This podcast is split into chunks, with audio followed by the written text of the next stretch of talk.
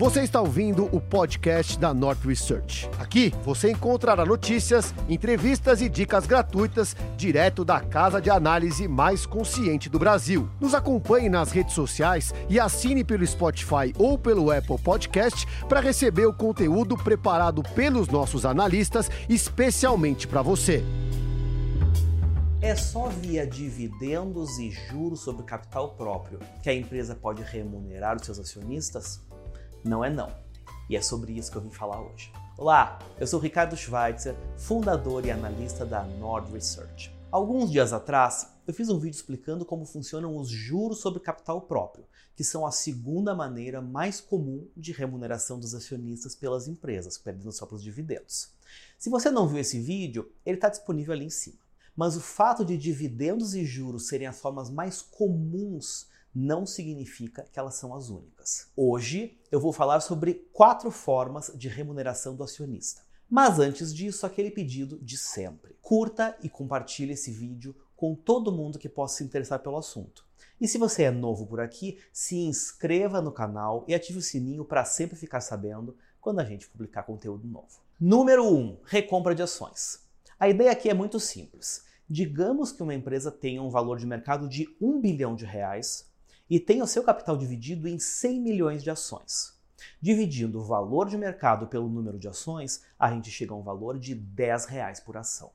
Se, ao invés de ter seu capital dividido em 100 milhões de ações, essa mesma empresa fosse composta por 90 milhões de ações, então o valor de cada ação seria de R$ 11,11, que é aproximadamente a divisão de 1 bilhão por 90 milhões. Quando uma empresa se propõe a recomprar no mercado as suas próprias ações, o que ela está fazendo é diminuindo o número de ações que representam o seu capital social, o que se traduz em um aumento de valor das ações remanescentes. E isso é considerado uma forma de remuneração indireta do acionista, que vê seu patrimônio aumentar e, se quiser, pode vender suas ações no mercado por um preço maior do que aquele que seria praticado se a empresa não tivesse feito a recompra. A remuneração dos acionistas via recompra de ações faz sentido principalmente se a administração da empresa entende que as ações estão sendo negociadas pelo mercado a um preço substancialmente menor do que efetivamente valem.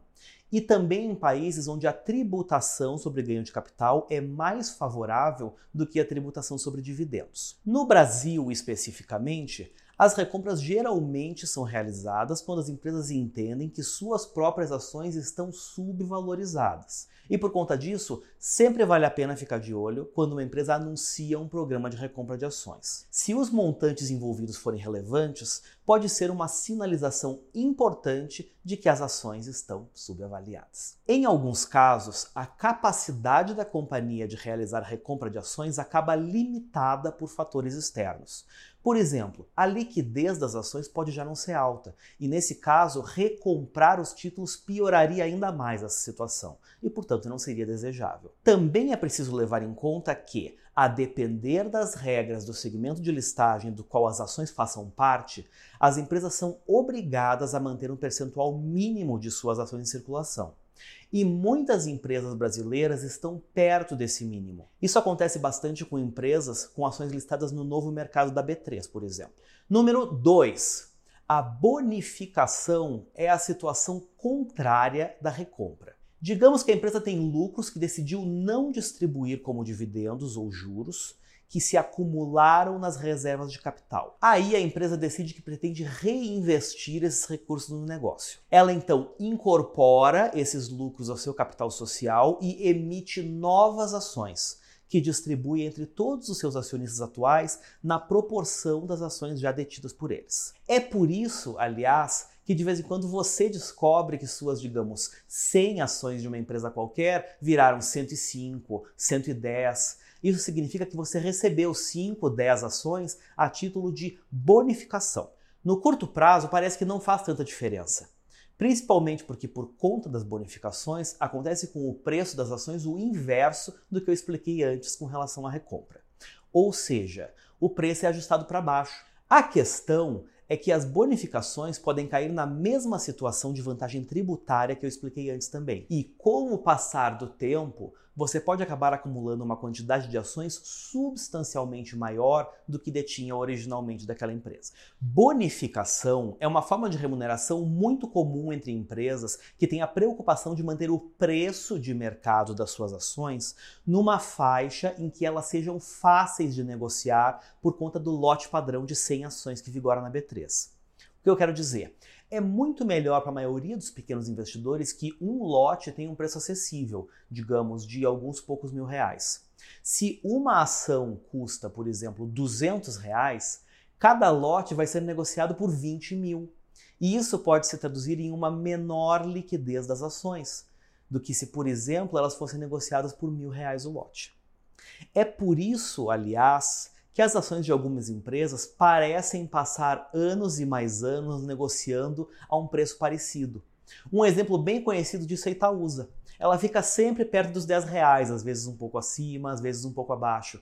Isso significa que o patrimônio dos acionistas não valorizou? Não. Eles volta e meia dão bonificações para os acionistas e a quantidade de ações que cada um deles detém na empresa vai crescendo com o tempo e daí vem o ganho de patrimônio. Aí a gente chega no número 3, que são os direitos de subscrição. Eles entram em campo quando uma empresa decide que precisa de mais recursos para desenvolver as suas operações e opta por levantá-los mediante um aumento de capital. O direito de subscrição, como o próprio nome sugere, dá ao acionista a prioridade na aquisição de novas ações emitidas por uma empresa. Aqui, o acionista é premiado com a prioridade de reinvestir no negócio o que pode se dar em condições de preço melhores do que as disponíveis no mercado. Por exemplo, as ações são negociadas a 10 reais, mas o direito de subscrição permite que novas ações sejam subscritas a 7 reais.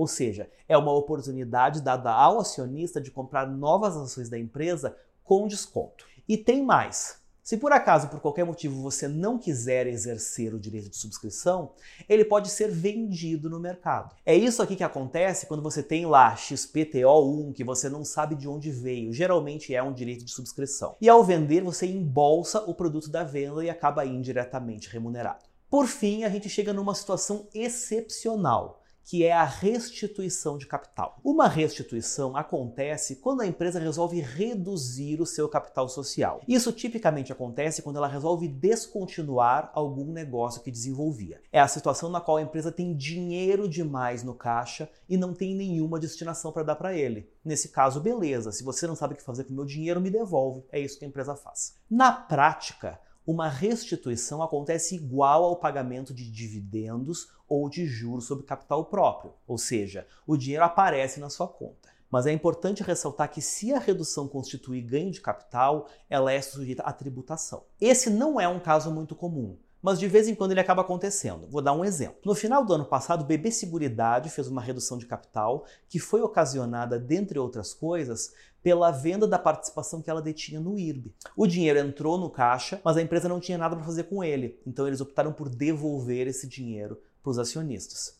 E diga-se de passagem, isso foi um ótimo negócio, principalmente considerando o que aconteceu com as ações do IRB algum tempo depois.